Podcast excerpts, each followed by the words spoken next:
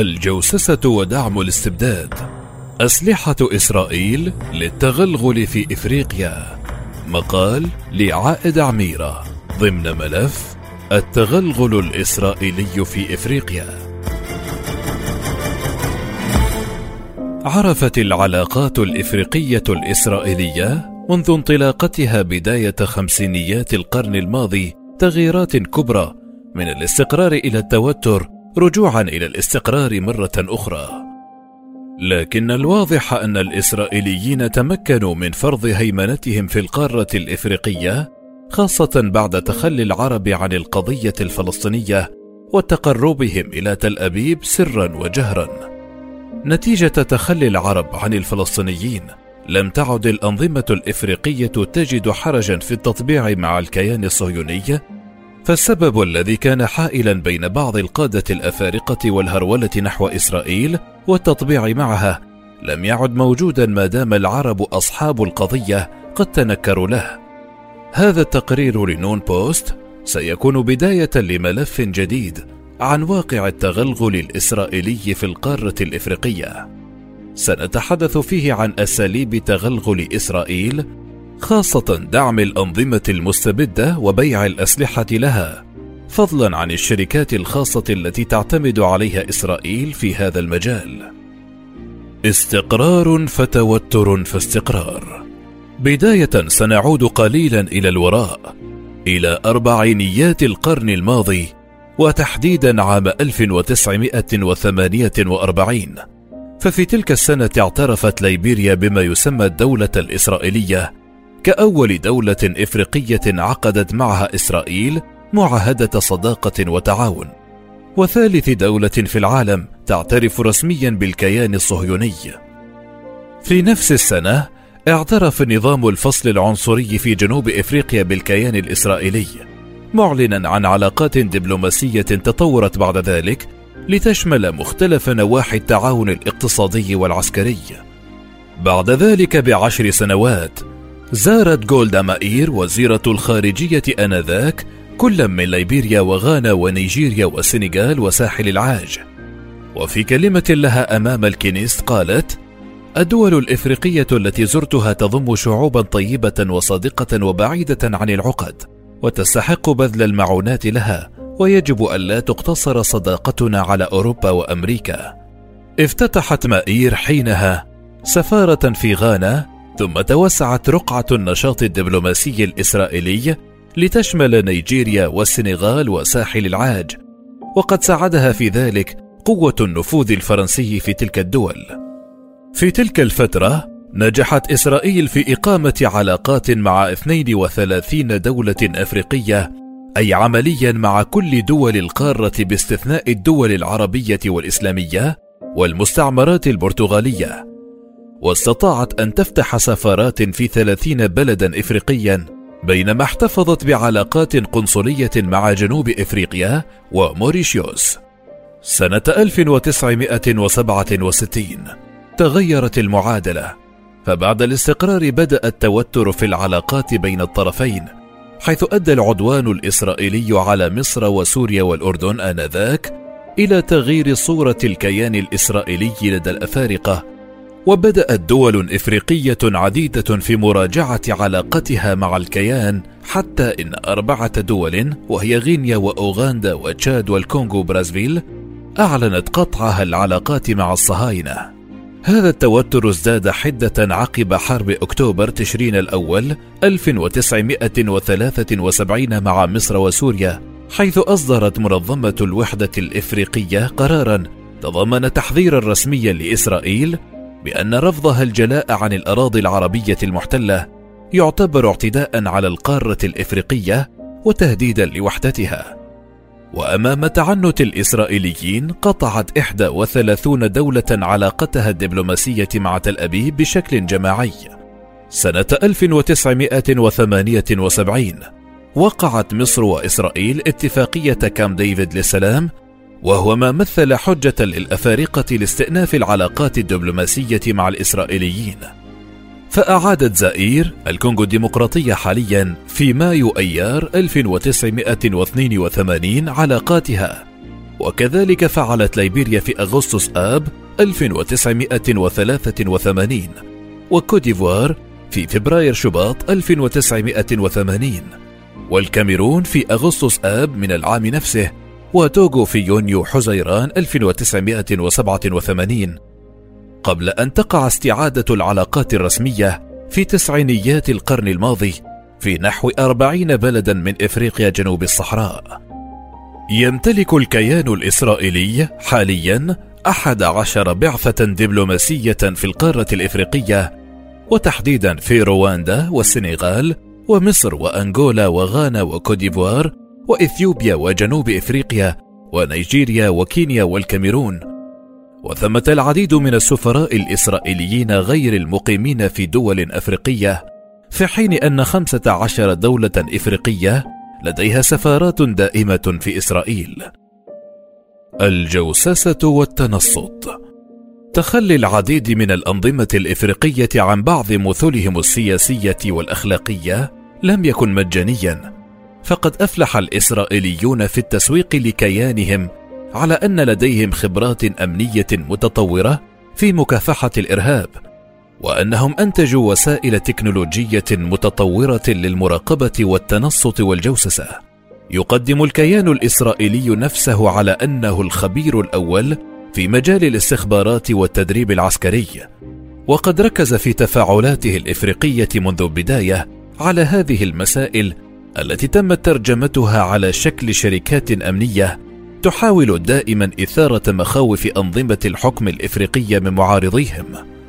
أحد أحدث برامج الاختراق والتجسس التي تروج لها إسرائيل ما يعرف باسم بيجاسوس، وبرز اسم برنامج بيجاسوس في السنوات الأخيرة كأحد أكثر الأنظمة خطورة في التجسس على الهواتف الخلوية، ويستخدم للتنصت على نشطاء حقوق الإنسان ومراقبة رسائل البريد الإلكتروني واختراق التطبيقات وتسجيل المحادثات.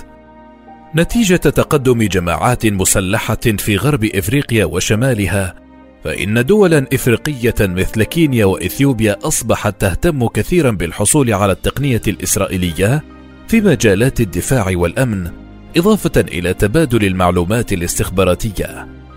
استغلت إسرائيل حاجة العديد من القادة الأفارقة إلى التنصت والتجسس على معارضيهم والحصول على الوسائل التقنية الكفيلة بتحقيق ذلك الغرض. فهي تقدم للأنظمة برامج وتكنولوجيا التجسس، كما تقدم لهم الدعم اللوجستي الأمني من خلال توفير المعلومات الأمنية التي تجمع بواسطة الاستخبارات الإسرائيلية.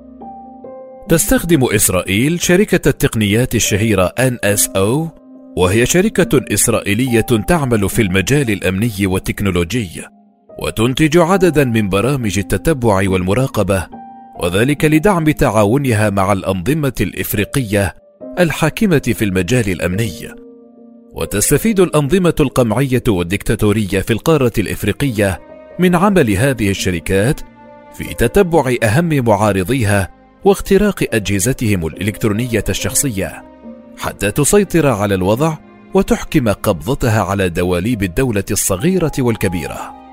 ففي توغو مثلا استخدم النظام برامج بيجاسوس فائقة التطور لاستهداف رجال الدين الكاثوليك ونشطاء المجتمع المدني والمعارضين السياسيين. رغم ما يشكله الأمر من خطر على الحريات والديمقراطية في البلاد. شركات أمنية خاصة. فضلا عن شركات التكنولوجيا أنشأ الكيان الصهيوني شركات المرتزقة ومن أبرزها شركة ليفدان وشركة الشبح الفضي وشركة Beni Tal International Security التي تتولى تدريب وتسليح ميليشيات قبلية لحماية الرؤساء والشخصيات السياسية المهمة. أصبح أمن العديد من الدول الإفريقية مرتهنا لهذه الشركات الأمنية التي تعمل بشكل سافر على تحطيم استقلالية هذه الدول، فقد استباحت هذه الشركات حرمة دول إفريقيا في ظل غياب تام لقانون ينظم عملها. وتعتبر الشركات الأمنية الخاصة إحدى الأذرع العسكرية للأنظمة الاستبدادية، ويؤكد انتشارها بشكل متزايد في إفريقيا عجز المنظومة السياسية لدول القارة عن مجابهة آليات اختراق السيادة. فبدل حماية الحدود وصيانة السيادة تتجه تلك الأنظمة إلى قمع الشعوب الإفريقية. هذه الشركات الأمنية الخاصة أسسها عدد من الضباط الإسرائيليين المتقاعدين ممن لهم علاقات واسعة مع القادة والرؤساء الأفارقة وسبق أن كشفت المنظمة العربية لحقوق الإنسان في بريطانيا أن هؤلاء الضباط يسجلون هذه الشركات في دول أوروبية وفي دول أخرى نظرا إلى الحساسية التي تثيرها جنسيتهم الإسرائيلية. سبق أن نبهت العديد من المنظمات الحقوقية إلى مدى النفوذ والحصانة المطلقة التي تتمتع بها هذه الشركات الأمنية في العديد من الدول الإفريقية. وهو ما يبرز الاختراق الإسرائيلي الرسمي للدول الإفريقية والتحكم في مقدراتها السيادية. اندلاع بعض النزاعات الإفريقية والحاجة التي أبدتها بعض الدول الضعيفة أو الدكتاتورية إلى الدعم الأمني فضلا عن انسحاب الدول العظمى وعجز الأمم المتحدة عن تعبئة القوات اللازمة ساهم بشكل كبير في انتشار هذه الشركات. وزاد انتشار هذه الشركات الأمنية الخاصة من قمع الشعوب المضطهدة واستباحة المجال الإفريقي استخباراتيا وارتهان استقلال الدول الإفريقية وحرمة كيانها لصالح هذه الشركات التي ترتبط مباشرة وعلانية مع الموساد الإسرائيلي. دعم الأنظمة الاستبدادية. ضمن أساليب التغلغل في القارة الإفريقية أيضا اعتمد الإسرائيليون على سياسة دعم أنظمة الحكم الاستبدادية هناك فهي غالبا ما تدرب كتائب الحرس الرئاسي أهم التشكيلات العسكرية وأكثرها تاهيلا وتسليحا حتى تحمي حلفائها على رأس السلطة.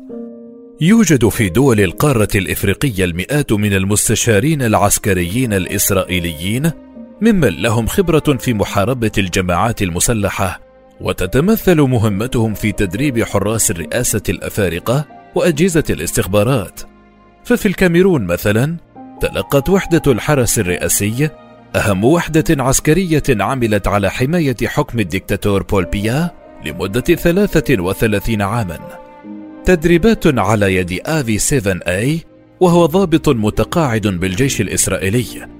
ومعه عدد من ضباط وجنود وحدات النخب لقوات الكوموندوز البحرية الإسرائيلية شايطد ليس هذا فقط بل يوجد عدد كبير من المستشارين والخبراء الإسرائيليين في صفوف جيوش دول إفريقية خاصة في كينيا وأوغندا لتدريب عناصرها ومدهم بالسلاح خصوصا في سلاح الطيران والزوارق الحربية والمدفعية والأجهزة الإلكترونية ومعدات الاتصال.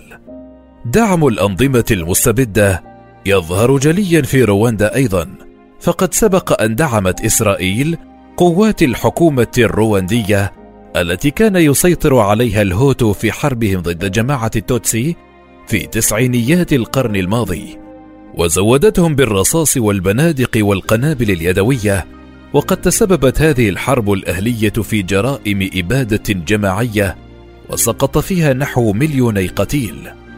في الكاميرون مثلا ماير هيريس المستشار الأمني للرئيس بول بيا هو نفسه رئيس كتيبة التدخل السريع وهي القوة الأفضل تجهيزا والأفضل تدريبا في البلاد ليس كاميرونيا بل جنرال متقاعد في الجيش الإسرائيلي وتعد كينيا وأوغندا الحليفتين الرئيسيتين للكيان الإسرائيلي في القارة الإفريقية وهو ما يفسر إرسال مستشارين خاصين ووحدات قتالية صغيرة وطائرات دون طيار ومعدات المراقبة والقوارب البحرية السريعة لدعم الأنظمة هناك.